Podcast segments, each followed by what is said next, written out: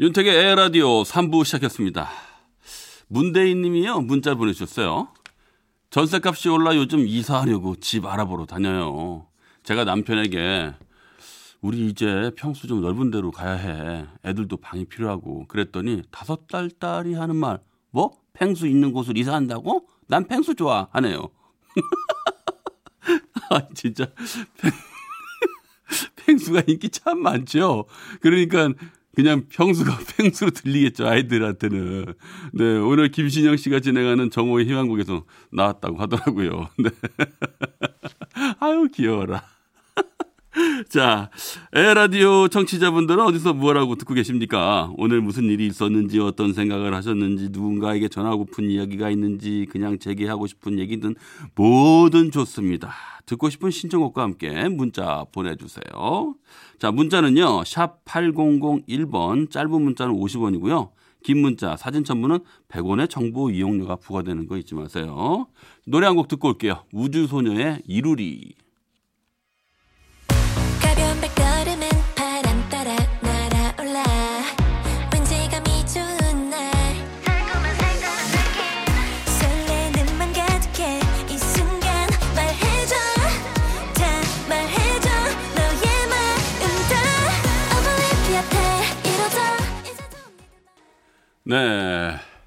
김정순 님이요. 혈당 관리하느라 떡, 빵 못 먹고 있어요. 둘째가라면 서러운 떡보의 빵순인데 삶에 낙이 없네요. 그래도 건강이 최고니 잘 참아야겠지요? 당연하지요. 아니 근데 그 어, 일반적으로 밥을 좋아하시는 분보다 떡이랑 빵을 좋아하시는 분들이 이참못 참으시더라고요. 그 빵이 그렇게 맛있나 봐요. 저는 뭐 떡이나 빵을 그렇게 좋아하지는 않습니다만 특히 여성분들이 이렇게 많이 좋아하시잖아요. 우리 집에도 냉동실에 떡이 그렇게 그냥 돌덩이처럼 있는데. 근데 우리 어머니도 생각해보면 우리 어머니 살아가실 때도 그렇게 떡이 냉동실에 많았어요. 근데 장모님들도 마찬가지고 그 어떤 집에 가도 아마 비슷할 거라 생각됩니다. 아이, 그만큼 저 간식거리가 그만한 게 또 없고 맛도 따지면 그만한 맛이 없다. 뭐 그렇게 생각되는데 건강을 위해서로 예, 잘 참아야겠죠. 네, 끝까지 잘 참으세요. 건강이 최고입니다. 자, 하나하나 사인님 전업주부 10년차 울 언니가 드디어 오늘 최종 면접 합격되어 다음 주부터 건설 사무실에서 일하게 됐어요. 계약직이고 짧은 시간이지만 엄마나 아내가 아닌 최정은의 삶을 진심으로 축하해주고 응원해주고 싶어요. 울 언니 잘할 수 있겠죠? 아이 그럼요. 전업주부 10년 차가 경력 단절이 아닙니다. 경력 전업주부 10년 차면요 어마어마한 내용이 쌓이는 거예요. 집안일하래 아이도 돌보랴. 사실 예전에는 그게 손이 빠르지 않았다가 어 제 가까운 우리 아내들 보면 손이 엄청 빨라졌거든요. 경력 단절이 아닙니다. 네 그리고 이제는 어, 여보 뭐 그리고 엄마의 소리를 듣지 않는 최정은 씨라고 하는 그러한 일터에 나가시니까요. 마음이 또 다르고 또 책임감도 또 많아지고 뭐 뭐든지 잘할 수 있을 거라고 생각됩니다. 네. 아유, 이렇게 응원해주는 동생분이 참 부럽네요. 네. 고맙습니다. 3949님. 안녕하세요, 윤택 형. 네, 안녕하세요. 광주에 사는 취준생입니다. 아, 취준생이시군요. 오늘 면접 보고 바로 부모님 가게 도와드리러 와서 일하고 있습니다. 오늘 하루가 참 바빴는데 면접 결과가 좋았으면 좋겠네요. 아유, 당연히 좋죠. 아니야, 예? 면접 보고 부모님 가게 도와드리러 일하고 있는 이런 사람이 말이죠. 얼마나 마음 따뜻하고 효자입니까? 이런 사람들은 일단 심성이 좋은 걸 봐서는 실력도 좋다고 생각이 듭니다. 근데 사실 우리가 면접 보면서 예전에는 이 서류로 보면서 좀 딱딱하게 면접해주면 요즘은 면접 방법도 굉장히 다양하고 그 사람의 인성이나 다양한 것들을 보기 위해서 많이 노력을 한다 하잖아요. 아, 이 문자 하나 그쪽으로 좀 어떻게 좀 첨부 서류를 하나 보내드리고 싶네요. 그건 안 되겠지만 꼭 좋은 결과 있을 거예요. 기다리고 계세요. 자, 9069님. 저는 알바를 마치고 퇴근하는 버스 안에서 듣고 있어요. 네. 오전에는 두 아이 온라인 수업 때문에 집에서 케어하고 오후에나 일터로 나왔다가 들어가는 길인데 평수? 카카. 예. 평수를 팽수로 착각한 딸아이의 얘기요. 예, 그 얘기에 웃으며 피곤을 떨치네요. 오늘도 수고하세요. 네, 고맙습니다. 네. 에, 퇴근길 안전하게 들어가셔서 편하게 쉬시기 바라겠습니다. 네. 아, 오늘 문자들 주신 분들 너무너무 고맙습니다. 소리를 만나다. 하경아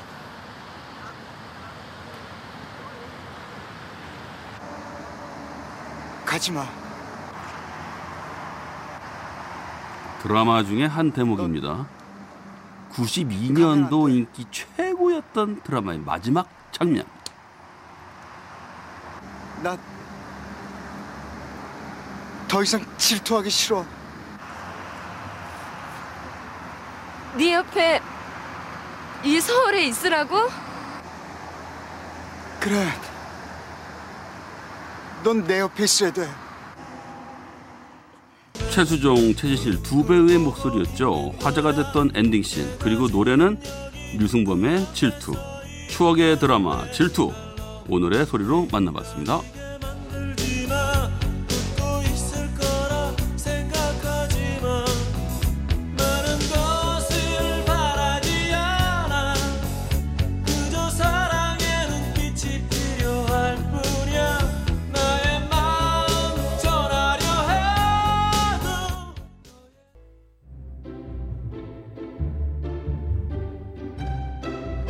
거꾸로 흐르는 음악 여행. 오늘도 지나간 시간 속으로 떠나봅니다. 오늘은요, 90년대 라디오입니다. 90년대 라디오에서 한창 흘러나오던 노래들로 음악 여행 떠나보겠습니다. 자, 그 시절의 풋풋함과 순수함, 그 시절의 우리들의 모습을 기억하면서 동물원입니다. 널 사랑하겠어.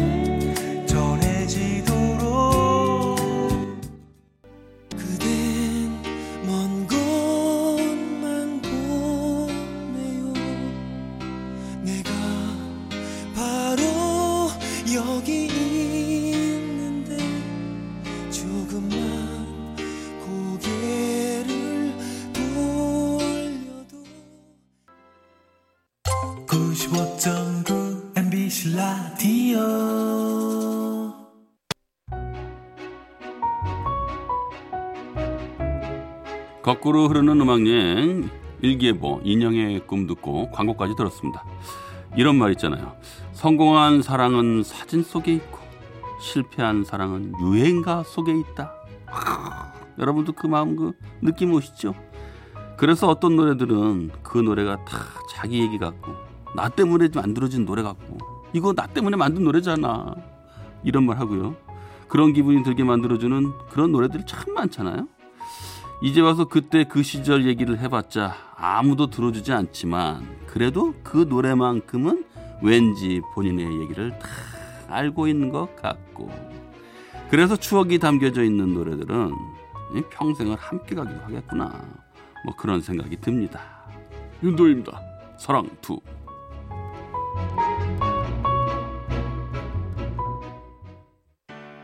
나의 하루를 가만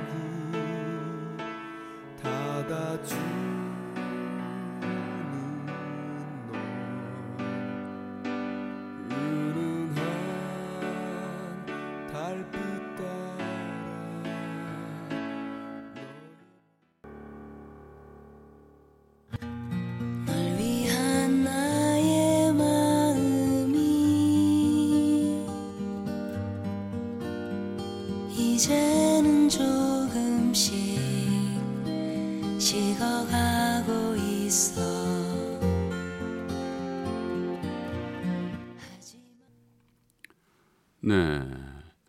거꾸로 흐르는 음악에 0570님이 노래가 이렇게 따뜻해도 되나요? 라디오 덕분에 마음이 편해지고 귀가 행복하네요. 아, 그죠. 참, 노래 한 곡이 이런 생각 갑자기 드는데, 어, 우리가 스마트폰 사용하면서 그 보면서 저도 노안이 좀 빨리 오는데 어떻게 보면 눈을 좀 빨리 내지고 그 대신 바로바로 내가 좋아하는 곡 그리고 언제 어디서나 그 노래를 들을 수 있는 그 힐링하는 그 시- 귀를 또 즐겁게 해주는 그러한 기능을 또, 또 얻었지 않았나 그런 생각이 듭니다. 네. 네, 방금 들으신 곡은요. 나의 외로움이 너를 부를 때 들으셨, 들으셨습니다. 자.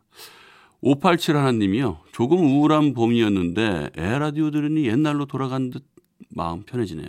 27년 전 30대 초반이었던 저는 남편과 함께 당구장을 했어요.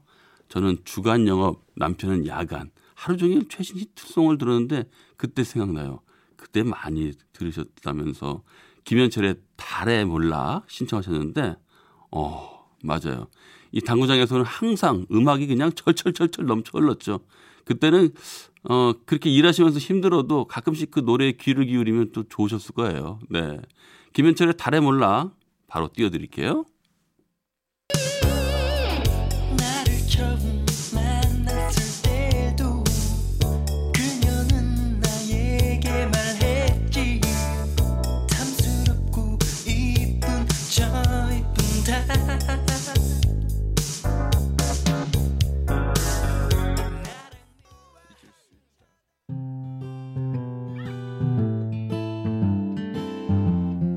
8275님이 신청하신 김현철 달의 몰라 94년대에 나온 곡 들었습니다.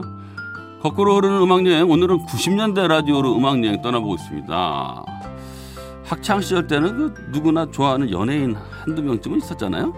78, 7080 세대들 같은 경우에는 주로 팬레터로 좋아하는 마음을 표현했었다면은 90년대 들어서는 좀 더 적극적으로 표현했던 것 같아요.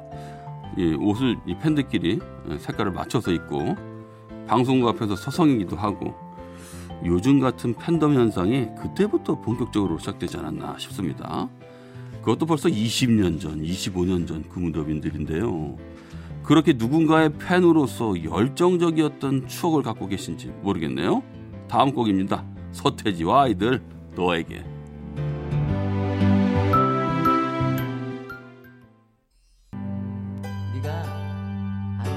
지금 날 좋아한다 그래도 그건 지금뿐일지도 몰라. 왜냐하면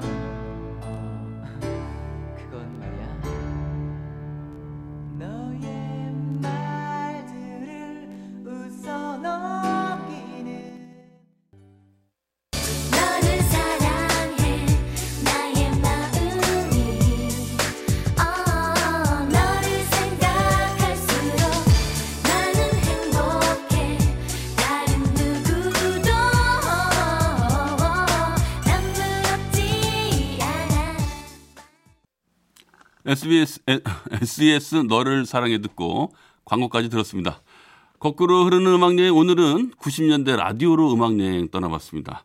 에라디오도 마칠 시간이 됐고요. 끝곡으로 아스피린의 걸 듣고요. 저는 내일 저녁 8시 10분에 먼저 와서 기다리겠습니다. 덕분에 행복했습니다.